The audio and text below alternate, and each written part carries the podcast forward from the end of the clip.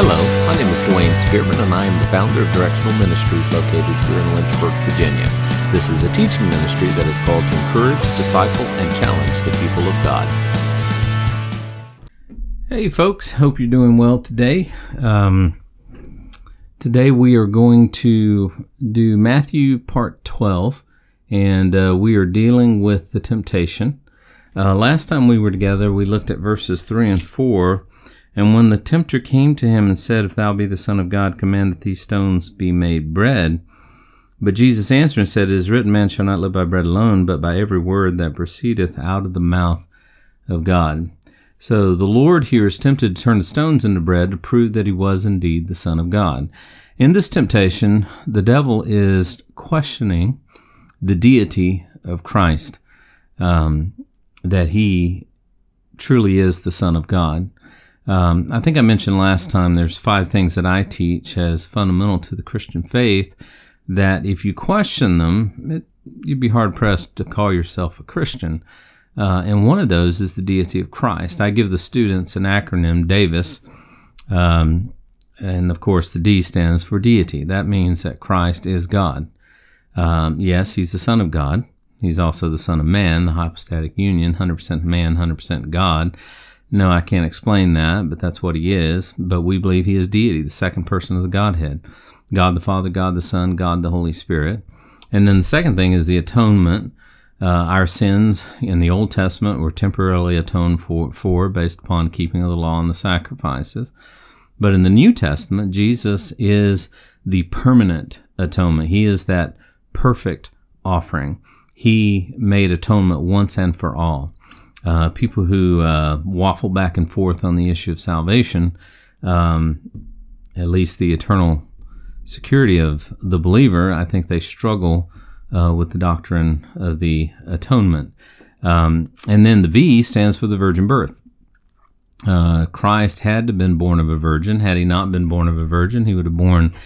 He would have been conceived in sin, born out of and into sin, and therefore been a sinner himself.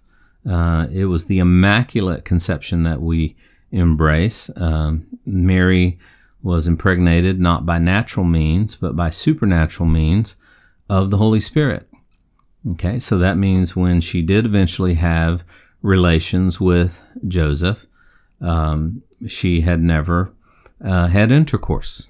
Okay, and to say otherwise uh, would be to deny um, the virgin birth.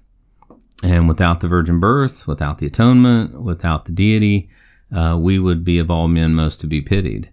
And then the I stands for the inspiration or um, the uh, inerrancy of Scripture. Uh, the the Bible that I have in front of me right here is inspired by God, every single bit of it. Uh, the Jews say when the Messiah comes, he's not only going to tell us what the words mean, but he's going to tell us what the spaces in between the words mean. Uh, that's where some have got off into Bible codes and things like that. But uh, we believe in the inerrancy of Scripture. There, if you think you found a mistake in here, then you're mistaken. I'd encourage you to go back. I spent a lot of time on college campuses and have for years now. And I've had students come up and tell me uh, that that book is full of errors. And the first thing I do is hand it to them. And I say, well, won't you show me one? And of course, there's nothing there, but they've been told that by some little knothead professor somewhere. And uh, I tell them, Won't you show me one? And I tell them, You better uh, take your own salvation very seriously and not be dependent upon other people. Uh, so, the inerrancy of Scripture, it's God breathed, it's perfect, it's infallible, it's preserved uh, for us today. And then, of course, the S uh, in Davis stands for the second coming. Uh, the Lord's going to come back. I mean, if he doesn't come back, then what's the point? He's going to come back. Now, we can disagree about the timing of that, you know, whether you be pre trib or post trib or mid trib or, you know, pre millennial, post millennial, or just pan. Uh, millennial will pan out anyway. Um, of course, I have my convictions in that regard. Um, but we do believe that the Lord is going to come back in what we call the second coming or the second advent. His first advent was a as a child wrapped in swaddling clothes, lying in a manger. His second advent, he's going to come back in, in the book of Revelation as the King of Kings and the Lord of Lords. And uh, he's going to be coming through that eastern gate, and he's going to, the uh, judgment of the nations is going to take place, and he's going to set up his his reign on earth from the from the nation of Israel. So um, the devil here is questioning the deity, if thou be the Son of God. You know, and of course the Pharisees did the same thing. Uh, many still question his deity today. There, there are sects in the United States that claim to be Christians and yet deny um, the deity of Christ. You know, if Christ be not God, this whole book that you and I are reading is a lie from cover to cover. Just put it down and go find you something else because uh, if he be not God, then we're lost in our sins. We need to be looking for another Savior. And then we looked at how this temptation appealed to the lust of the flesh. The Lord was hungry. And we looked over in uh, 1 John chapter 2 verse number 15, love not the world, neither things that are in the world. If any man love the world, the love of the Father is not in him.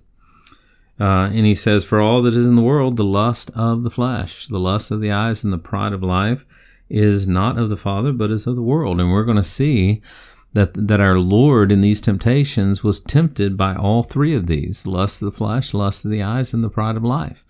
We're also going to see that Eve in the Garden of Eden was tempted by all three of these lust of the flesh lust of the eyes and pride of life. And we see here in first john you and i are tempted in the same way. Lust of the flesh lust of the eyes and the pride of life. We are all tempted in the same way. Eve looked at the fruit and saw that it was good for food. Okay, just as the devil tempted the Lord to turn the stones into bread. And of course, the Lord turned it and quoted scripture on him. The devil quoted scripture out of context, Jesus quoted scripture in context.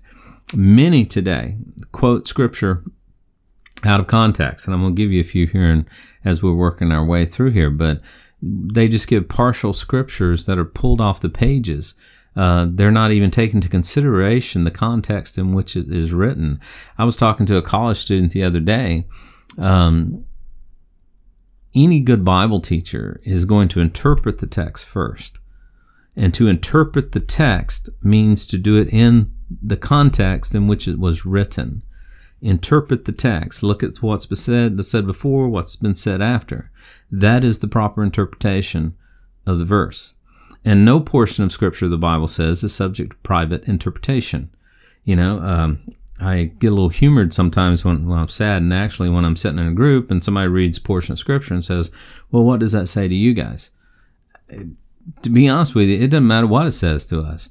Uh, what does it say? It's not subject to private interpretation. It means what it means. The audience that it was spoken to, the context, the culture, Jesus meant it to mean one thing. Okay, Jesus meant it to to mean one thing. What did he mean it to mean when he said it in the context, or the apostle, or the writer of the epistle? And then at that point, once you get a proper interpretation, it's then you can move into a proper application, okay, of, of the scriptures. So Jesus always quoted the scriptures in context, unlike the devil, because you can wrest the scriptures, the Bible says, to your own destruction you can make it say something that it does not mean. Um, I was riding by a church the other day here in um, Lynchburg, and you know they have their little rainbow flag out, and you know they got a little sign that God loves everyone, dot dot dot, without exception. You know what? That's true. God does love everyone without exception. He loves all sinners. Um, he hates the sin, but he loves the sinner. That's true. But what they're doing, and you and I both know what they're doing, uh, they're trying to accept sin, is what they're trying to do. Uh, God hates all sexual immorality. It's just we have gotten comfortable living with adulterers and fornicators in our churches. And to be honest with you, our churches are full of them. Okay? They're full of them. You know, that all the, you know, the divorce rate in the United States started to skyrocket at the end of World War II and it hasn't stopped. And as a church, we've just accepted it as norm. Well, now we're starting to accept other um, uh, sexual moral sins as norm, uh, sadly, but they're still sins. Uh, the sexual immoral sins are adultery, fornication, bestiality, homosexuality, and incest. All of them God hates, God despises, but all of them God can forgive if we would but come to Him without trying to justify it. Without, I mean, that's like saying, well, I was born an adulterer. No, you wouldn't. I was born a fornicator. I was born to be incestuous. I was born, you know, you wasn't born like that.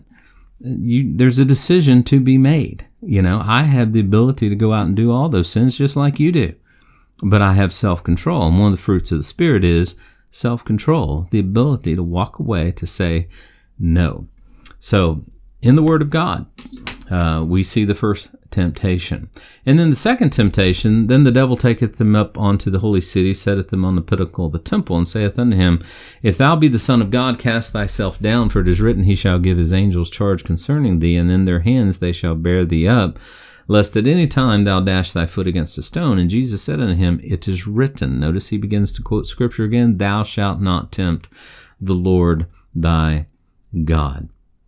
Um, so Jesus was being tempted here, here to jump off of the highest point of the temple so that the angels uh, would take care of him. Again, the, the, he starts out with that. If thou be the Son of God, he's questioning his deity. And then he misquotes uh, Psalm chapter 91 and verse number 11. He misquoted Deuteronomy 8 in the previous temptation. For he shall give his angels charge over thee and keep thee in all thy ways, that they, they shall bear thee up in their hands, lest thou dash thy foot against a stone. Um, that's true. Uh, but uh, he didn't quote the last part to keep thee in, or the middle part, for he shall give his angels charge over thee. And then he goes to they shall bear thee up, lest thou, dash thy foot against a stone. But the middle part of that, to keep thee in all of thy ways. Okay. And what that, he left that part out. You see, the angels were already protecting Jesus. Uh, Jesus didn't need any more temptation. Uh, you know, I mean, any more protection, that is, um, as long as he was staying in the will of God. And, you know, and that's the same thing with you and me. Uh, the Lord is constantly watching out over us. He's always, I do believe that there are guardian angels. I think some of our guardian angels are busier than others, but He does watch out over us. Now, we still have a free will. You know, uh, Romans 8 28, for example, this is one of those verses I was telling you before that, you know, is often quoted out of Scripture. And we know that all things work together for good to them that love God well, have you ever heard that verse? Uh, me too. Unfortunately, that's not the whole verse. Uh, the rest of the verse, similar to to keep thee in all thy ways, that the devil left out. Um, the rest of that verse is to them who are called according to his purpose. So yes, God will make things work together for good to those who love God, as long as they are called according to his purpose. In other words, you're doing what he wants you to do. We can go off track and we can do our own thing. We can get out of the will of God, and God's not going to bless that. God's not going to work all that out for your good. I mean, you're going to bring chastisement into your life. And even when you do come back to the Lord and you repent with a broken and contrite heart, which is a wonderful thing, the convicting power of the Holy Spirit, even when you do come back, there's consequences to that behavior. There's consequences that will will remain there. So this temptation also appealed to the pride of life, um, but it also um, appealed to um, well, that's what I just said, the pride of life that's mentioned in 1 John 2, uh, 2 uh, 15 through 16. So you have he's tempted by the lust of the flesh, and we see that he's tempted with the pride of life, just like Eve was tempted with the pride of life. Uh, when the devil told her it is a tree that is desirable to make one wise in Genesis 3 6. For he knows that in the day you eat of it, your eyes will be open and you will be like God, knowing good and evil. So Eve was tempted by the lust of the flesh. Jesus was tempted by the lust of the flesh. And guess what? you and I are tempted by the lust of the flesh. Eve was tempted with the pride of life. Jesus was tempted with the pride of life. And you and I are tempted with the pride of life every day that we live. So that's the second temptation. And again, the, the Lord quotes scripture, uh, Deuteronomy 6.16, Ye shall not tempt the Lord thy God. well, I hope that uh, that's a blessing to you. Next time we get together, we will look at the third temptation, which is, you guessed it, uh, the lust of the eyes. Listen, God bless you guys. Hope that you have a great day. Remember, God loves you, wants the best for you. He is working all things out for your good. God bless you.